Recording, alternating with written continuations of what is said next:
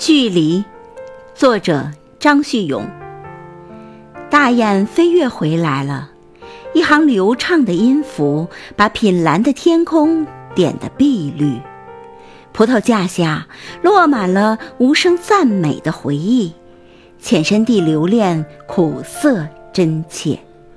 那游来的小路，曾经载满四季，载满了风华绰约的故事。